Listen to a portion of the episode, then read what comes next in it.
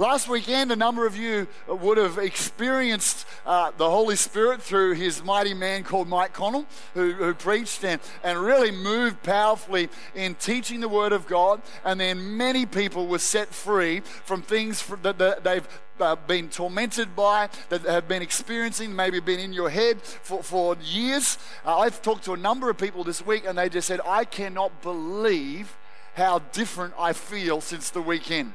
And that's because demonic spirits have been broken off their life and they've been filled with the Holy Spirit. I talked to one young lady, she said, For, for months I've had purple lines under my eyes. And as soon as I got prayed for, they left, and this joy has come. Her mum, who's not really a believer, like, what's going on with you? Uh, and that it's, it's because there's freedom. And I just want to just very quickly, before we get in today's word, talk about if you've had that, how to keep it. Because some of you might not have had the best week, you might have had the worst week following that because there's warfare going on after you've experienced freedom and, or something's been stirred up. So, just really quickly, let me tell you the Bible, Jesus taught that when a, a spirit is cast out of a person, it goes away, and a spirit needs to habitate a, a home, so it wanders in the desert, then it comes back. And, it's, he said this, and if it finds you empty, uh, swept out, and in order, it'll find more friends and try and come back and fill you. Okay, so this is Jesus. So, so what happens when we get delivered from evil spirits, from demons? They leave us, but they will try and come back to us. They will try and come back to us. So here's the first thing it says there uh, that they were empty. So here's the key don't be empty. Get filled with the Holy Spirit. If you've been set free, make a focus on speaking in tongues because as you speak in tongues, you get strong on the inside. Focus on getting filled with the Holy Spirit. Focus on worship. Create an atmosphere of worship to get yourself filled with the Holy Spirit. And focus on prayer so that you're connecting with God so that instead of being empty, you're full of the Holy Ghost. That's the first thing. The next thing it says, um, I'll uh, get filled of the Word. So just begin to speak the Word of God over your life. Read the Bible and confess confess the word of God so that you're creating like a shield around about you so that you're not going to have that come back. That's, that's two things get filled. Then it said is swept and in order. And sometimes we can think, well, if I'm just a good person, then I'm going to be good. I've swept and in order. If I'm a good person, I'll be good. But that's, that's actually not it. You can be a good person, and evil spirits can still come back and attack you and take, take over you. So, so here's the deal the Bible says this submit to God in James and resist the devil, and he will flee. So it's not just about being good, so that's, that's submit to God. I'm doing things your way. I'm not sinning and opening that door again will, willingly, but you've got to resist the devil. That means he might come back with some symptoms of pain sometimes when you got healed, and you've got to actually go, hang on a minute. I'm not accepting what's coming back. I'm not accepting that anxiety. I'm not accepting that. And sometimes you've got to fight for it for a little while, but you just you've got to rise up on the inside and say, "Nope, I'm not taking that back in Jesus' name." All right, just so you know. Keep. I want you to keep your freedom. And I'm also, I did, we mentioned it before, but next, next week on Tuesday night is our Dream Team United very excited about sharing uh, future locations for our multi-site church. So that's that's in about 10 days, nine days time. But I'm also wanting to talk to people who responded to this sense of consecration, and I want to step up and I, I want to give my life to God. I'm actually going to spell out some ways that you can step up in the life of our church. One of them is intern, and we had seven, six or seven new interns come to the mid-year intake already, which is awesome. But some of you can't quite do an internship, you're just not in that season, but you still want to step up. Make sure you're at Dream Team United, and we'll talk about some options or ways that you can do that while you're working full time. Make sense today? All right, here we go. It's the month of miracles. It's always the month of miracles, actually. Just uh, we're always in a, the season of believing for the miraculous, but particularly this is a month where we're going to speak into that, believe together. We're going to fast together for 10 days at the end of the month. So just start building up for that. And that doesn't mean like storing up food. It's like, you know, dad, when you're, your mum, you're about to have a baby, you're like, can I bank some sleep before we have this baby? Uh, I'm not sure if it even works. Sleep banking, does it work? Is it a thing? It's not a thing. Okay. So food banking is not a good idea either before a fast. So don't go banking food before the fast, all right? Uh, so the text that I want us to look at today comes out of Romans chapter 4, and my title of this message is called Face the Facts. Face the facts. Everybody say, face the facts. All right, Romans 4, verse 18 says this Against all hope, Abraham, in hope believed, and so became the father of many nations, just as it had been said to him, So shall your offspring be. Without weakening in his faith, he faced the fact, say, face the fact. He faced the fact that his body was as good as dead since he was about 100 years old, and that Sarah's womb was also dead. She was 99.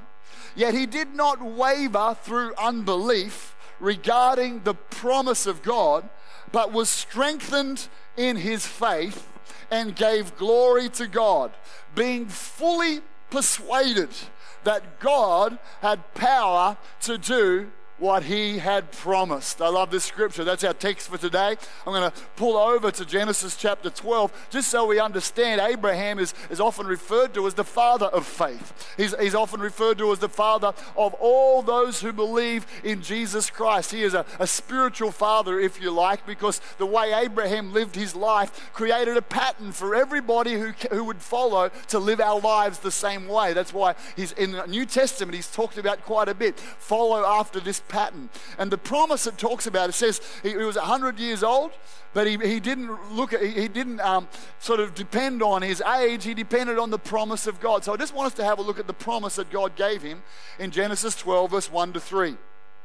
Now the Lord had said to Abram, Get out of your country, from your family, and from your father's house to a land that I will show you. Just for a moment, I, I want to pause there. I, I felt like the Lord speak to me last night about today to, to pray specifically for people who are believing for the miracle of owning your own home. And so at the end of this service, we're going to pray and we're going to believe together. I've, I've seen a picture. I'll, I'll, relay that at the end of the service. But for those of you who are specifically believing for that miracle, today we're going to pray together about that because it's interesting to me that the first promise that God gave to Abraham, to Abram at this point was land. He wanted to give him land. There's something spiritual and significant about land. Wars are fought predominantly over land and the resources within land. Land has something spiritual and significant about it. It's, it's, it's a significant thing for, for a believer to buy their own land and to own their own home. It's, it's putting down a stake and a door for the kingdom of, of heaven on planet Earth. It's very significant for a church to buy its own land and to build its own building. There's something extremely significant in the realm of the Spirit that happens when a church takes its land, okay? And so the first promise to Abram was land. I will take you out of the land from your fathers and forefathers into the land of Canaan. I will make you a great nation. Remember, at this point, I, uh, Abram's 75 years old. I will bless you and make your name great, and you shall be a blessing. I will bless those who bless you, and I'll curse him who curses you. And in, in you, all the families of the earth shall be blessed. All the families of the earth shall be blessed. So, so Abram gets this great promise from God. And for 24 years, or uh, actually for 25 years, he walks around having had this promise that, that I'm going to make you a father of many nations. And he has a few shots at trying to do it himself, it doesn't work. Uh, he, he, God uh, has a few moments where he has to take him up on top of a, a, mountain, as we talked about at Powerhouse, and remind him of his promise. He had to get him outside of a tent one day and say, Look at the stars in the sky. That's how many descendants you'll have. Look at the sand on the earth. That's how many descendants you'll have. And he, he had, to, he had to keep believing God in spite of the fact that he got to 100 years old and his wife was 99 years old and her womb was barren. It, it had died, it had shriveled up, okay? And, and Abram, I mean, let's, let's be honest, at 100 years old, you're probably not really thinking about having children. You're probably not thinking about doing the thing that makes you have children, I would imagine. You might be at the stage that if it happens once a year, it's a good year. I don't know just wondering. And don't, don't come and tell me later on, please. Just hold, hold back on that if any of you are 100 at this point. But I, I, I love this thing. Abram, without weakening his faith, faced the fact, he faced the fact that his body was dead. Was, was, it wasn't going to happen. Sometimes I hear people who are believing for God to do something impossible. And they're believing for God to do something supernatural and they, but, but what happens is they'll actually almost go, I don't want to know the facts because I think the facts might, uh, they might undermine my faith. The facts might, they might uh, discourage me. That when I hear the facts, they cause me to be anxious. When I hear the facts, uh, when, I, when, I see, when I see the letter coming from the bank about what it wants to do to our house, I, I don't like seeing that and I'd prefer to push that out of the way. When I see the doctor's report, when I see the prognosis, I don't like to see that because it makes me feel nervous. I don't like to talk about it. I'd, I'd rather ignore it and, and walk over here and pretend it's not real. And I want to tell you today that the beginning of a miracle is when we actually face the facts, when we actually look at them, stare at them, acknowledge them, acknowledge that there's fear and anxiety around those things, acknowledge the worst case scenario, like Shadrach, Meshach, and Abednego. If you throw us into the fire, well, well, we, we, God's able to deliver us. We know that. But if He doesn't, we're still going to worship Him. But we believe He's going to. So they know God's able to. But they know that if He doesn't, it's going to be a quick, painful death. But they're still going to worship God. But then they make a faith statement of faith saying, "But He will deliver us." And so sometimes, and I've seen this with different people over the years, I've seen, I've seen people who tell me that they're in faith, but actually they're in fear because underneath it is an unwillingness to look at the facts. I've, I've prayed for someone who, who died of cancer who refused to tell their children that they had cancer because they were believing God. But they weren't believing God. They were in fear and didn't want to face the facts. And I want to tell you today that the beginning of your miracle is to look at that bank statement, is to look at, is to look at that doctor's report, is to look at the condition of that relationship, face it head on, and then acknowledge it to God and bring it to God and go, all right, I know Sarah's womb is dead. It's, it's impossible. You see, when you acknowledge that something's impossible, then you're actually giving God room to do something that brings Him glory. When you acknowledge that something is impossible, then we're giving Him the capacity to do something. In fact, so, so by saying, oh, it's not that bad, it's not that bad, well, we're actually saying, well, I can handle it.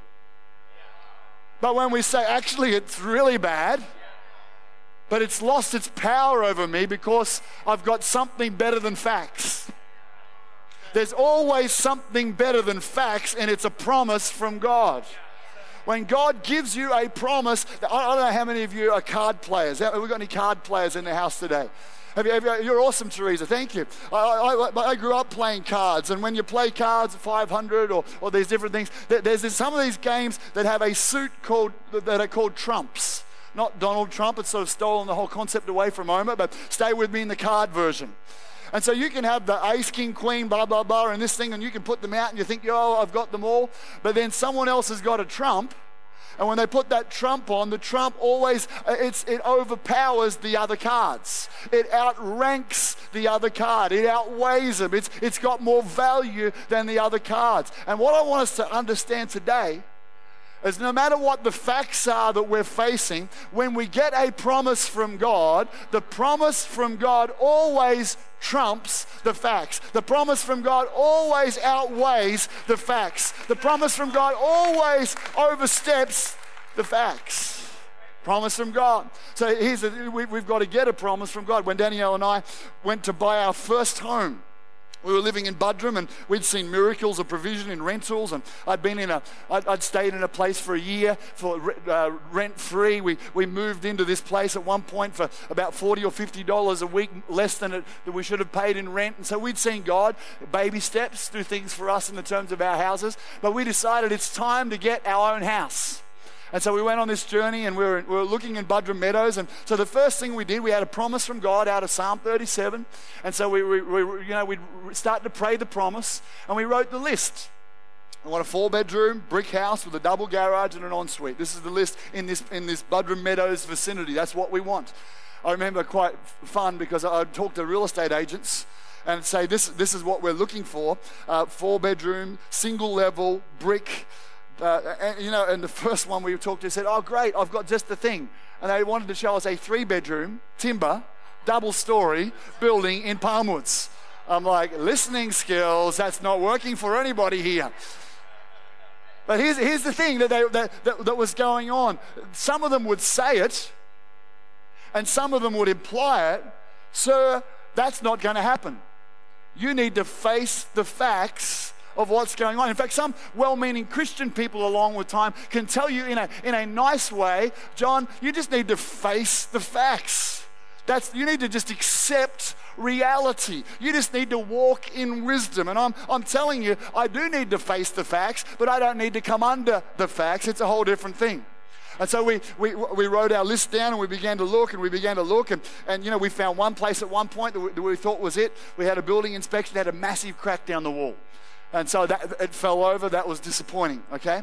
Then we found an, then we found another place that I was convinced was it. And I've told this story before. I was so convinced this was it, even when they didn't accept our offer and somebody else accepted our offer. I, I went and prayed over the house, even though it had an under contract sign for, for a month, until literally I parked out the front while a car, while a, a van moved the new people into the house. Okay, maybe not our house. That's okay. But here's the thing that happened, and I want to tell you this today no matter what your, your faith project is and what miracle you're believing for, in every journey of a miracle, there will be setbacks. There will be disappointments. There will be moments when you are believing for this and you got that. And every time that happens, we have a choice. Will I believe the facts or I believe the promise? the facts might be this, but the promise is that. And so a setback can, can kind of make you want to sit back and sit down and give up on the inside and go, well, maybe that's God's will. But can I tell you today, we don't determine God's will by our circumstances. We determine God's will by the promises that He makes over our life. And so the temptation is to step to sit down and step back and go into lethargy and oh well if it's God's will it'll happen. But I'm telling you if it's God's will it will happen through you and through your faith. That's the way he works. So you set back, uh, and so we found this other place, and eventually we found two places. And I remember um, they, they were both they both ticked the boxes. One was good, one was good, and one was awesome. I remember talking to the real estate agent about these places and said, just put the offer in. It was 25% under the asking price. Just put the offer in. We, we like it, you know, and I, we've got our list. I didn't pull the God card on her. I just, I didn't want to sort of mess her around too much. I just said, we really like it and put the offer in. What have we got to lose? These are the words she said to me. If you get that house, her words, not Christian, it'll be a minor miracle. If you get this house, that will be a major miracle for that price. I'm like, awesome. I love that language. That's the language of faith. That's how we work. She put the offer in. She came back to us and said, You're not going to believe it. Oh, try me. Uh, they've accepted your offer for less than 25% of what they were asking for. And we began to work the miracle. We began to, to, we talked to an aunt and we borrowed a little bit of money here and a little bit of money there. We, we had some, a little bit of deposit. We put it all together and we stretched and we saw God work with us a miracle that got into the market and from there has began to do miracles.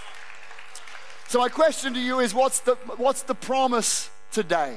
What's the promise God's got for you? You see, see someone will, will tell you well meaningly, oh, no, okay, you, you got to just deal with that thing. Here's the thing if Moses had faced the facts, the Israelites would still be buried in the desert. But he didn't face the facts. He believed the promise from God put your rod out over that water and I will open it up. If Joshua faced the facts, the Israelites would still be in the wilderness right now. They'd be buried there in the wilderness, and he wouldn't have believed and taken the ark out and taken a step of faith for the Jordan River to open up. If Joshua had listened to the well meaning person who said, Oh, Joshua, just face the facts. There's walls all around Jericho, it's impenetrable. No one's ever got in there before, no one can ever get in there. And if he'd faced the facts and stayed there, they wouldn't have tried. But he faced the facts and goes, Yes, it's impossible. Awesome. This is God territory. So we're going to do whatever God's promised. And God said, Walk around that place seven times and then it will fall down and I will get the glory for taking this city. That's God. If David had faced the facts, he would have stood in front of Goliath, and Goliath, who's a mighty, you know, nine, ten foot giant, he's a mighty man of war. David's not, not been in battle before. If he'd faced the facts, he would have run the other way. But instead, he faced the facts and he ran at the facts. He ran at them, taunting the facts, saying, I know you're big, you're ugly, you're hairy, you're terrifying, but I've got God and His promises on my side. Face the facts the facts might be that you're sick, but God's promise is that you're healed. The facts might be that you're broke, but God's promise is that he's, you're wealthy. The facts might be there's no way naturally you could get into your own home, but the promise from God comes and says, I delight to give you your own place. Whatever those facts are, God's got a promise that will overcome those facts. So we're at a, a zone as a church right now. I love it. Where we're, we've got 30 acres of land in Rainforest Drive. And the facts are that it's worth 1.2 to 1.5 million dollars. That's the facts. And we did everything we could. We went to see council, we prayed, we fasted as a church. We said if you could just change the zoning, we could add almost a zero to that. If you just, instead of it being this particular zoning, if you could broaden it out. And we went into that meeting with faith, and you know, we're working the miracle because miracles often require people to work the miracle. We went into that meeting and we sat down with them, and then it just went from bad to worse. They actually said, Oh, since last time you, you, you inquired, the flood zones got higher, so there's less usable land. The roads will get cut off. There's no way we could change it to anything apart from what it is right now. So it's going to be exactly the same value it is right now. Setback. That's a setback. A setback can make you get deflated and sit down, or it can make you step up in faith. It can make you go, all right, now let's just let's just re- recover this. That's the facts. There's no denying the facts. That's it's like in a courtroom. The facts are indisputable. Yours, the doctor's prognosis. It's a prognosis. It's a factual thing. Don't pretend it's the devil. It's a factual report of the circumstances. Don't blame the doctor. Don't, bl- don't blame the, the accountants. Don't blame whoever it might be. these are the facts. However, make sure then, once you've looked at the facts, that you don't keep your head in the facts.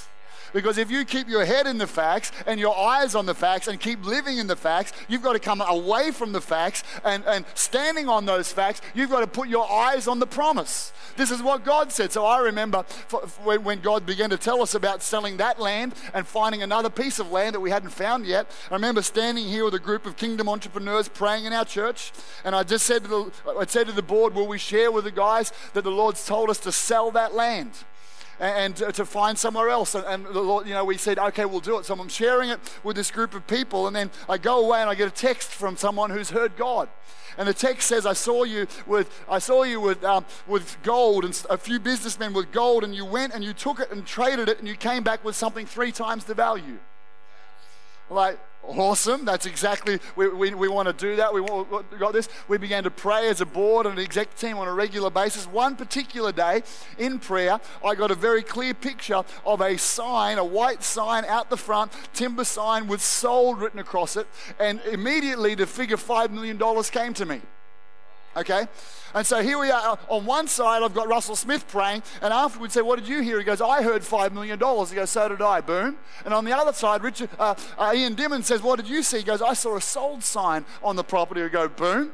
Sold $5 million. The facts are worth one and a half, max.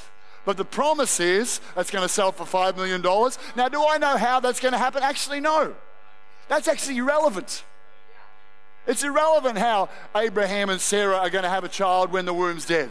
It's irrelevant. They're, they're going to have to work the miracle, and that's probably the most fun miracle to work, I would reckon. But, but they're going to have to work the miracle. But ultimately, it's only God who can do this. It's only God who can take a barren womb and give it a child. It's only God who can do miracles. I love it. The facts are, Peter, that's water. You can't walk on that. Be wise, Peter. Accept it son. He goes, Yeah, well, the facts are you can't walk on water, but Jesus gave me a promise and he said, Come. So I'm just going to step out on that water, and it's possible if it's a promise because every time a promise trumps a fact, every time a promise from God trumps a fact, you just got to keep your head and focus. Can I get the band to come on up here right now? Every time, every time, every time. It dominates. So we got to then make a choice. Where, where am I going to keep my mind? Where am I going to keep my thoughts? My thoughts have got to be, this is what the Bible says, uh, that we need to um, set our mind on the things of the Spirit. We need to set, we need to govern our mind, it actually says, so that we're not coming on, focusing on the things of the flesh, but the things of the spirit. So for, for us over the years, we've done different things like this. When we went for our last house miracle, I just got the contract that they'd knocked back, and I started to write promise after promise over the contract. Because the promises from God trump the answer from the other side.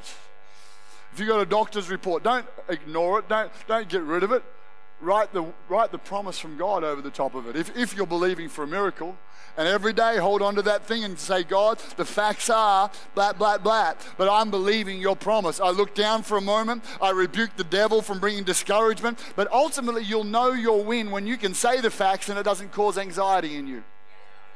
You know faith's coming alive in you when you can tell someone, here's the situation, here's the circumstance. I know it's impossible. I'm not afraid of the circumstance anymore, but I believe the promise of God. So, right across this room right now, I want to tell you what I saw as I was praying. I'm already pumped about next week's part two of this message. There's three parts that I'm going to do over the next three Sunday mornings of this message. But what I saw last night as I was praying is I just felt like the Lord wanted to encourage people who are believing God for their own home. Now you might you might have a investment property somewhere, but you want your own home on the Sunshine Coast, and you're a tither. That was just the two things. You're a tither. If you want God's blessing on your life, then you've got to be a tither. That's the that's the base level for the entry point for blessing. It's you saying it's all yours, Lord. And so I'm returning the first tenth of my increase to you. That's that that gets you into the miracle zone. All right? So if you're in that situation, this is I saw this picture. You love this, Teresa. It was very clear. It was like um, pillows. You know, if you see uh, like in a royal palace where they have pillows and like a crown sitting on it and like a cover over it, or or a pillow with with costly jewels on it.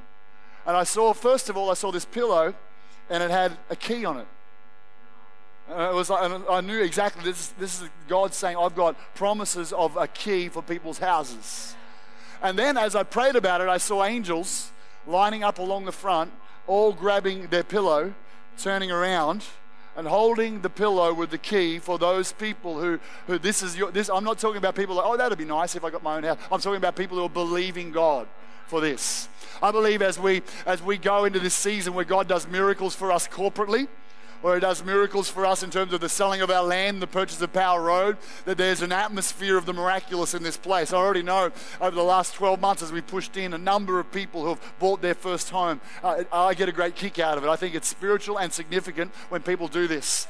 But I believe that there's some more people who are in this case. So if you're here this morning and you're like, that's me, I'm a tither and I'm believing God for my, for my own home or our own home, it's, it's a, a miracle that I want to see. Would you just put your hand up right now and say, that's me? All right, can we stand up together? I want you to come down the front.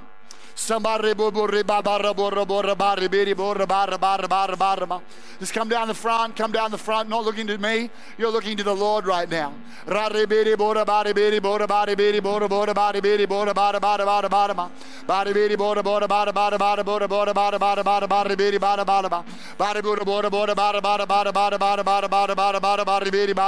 There's the power of God coming right now. There's the power of God coming right now.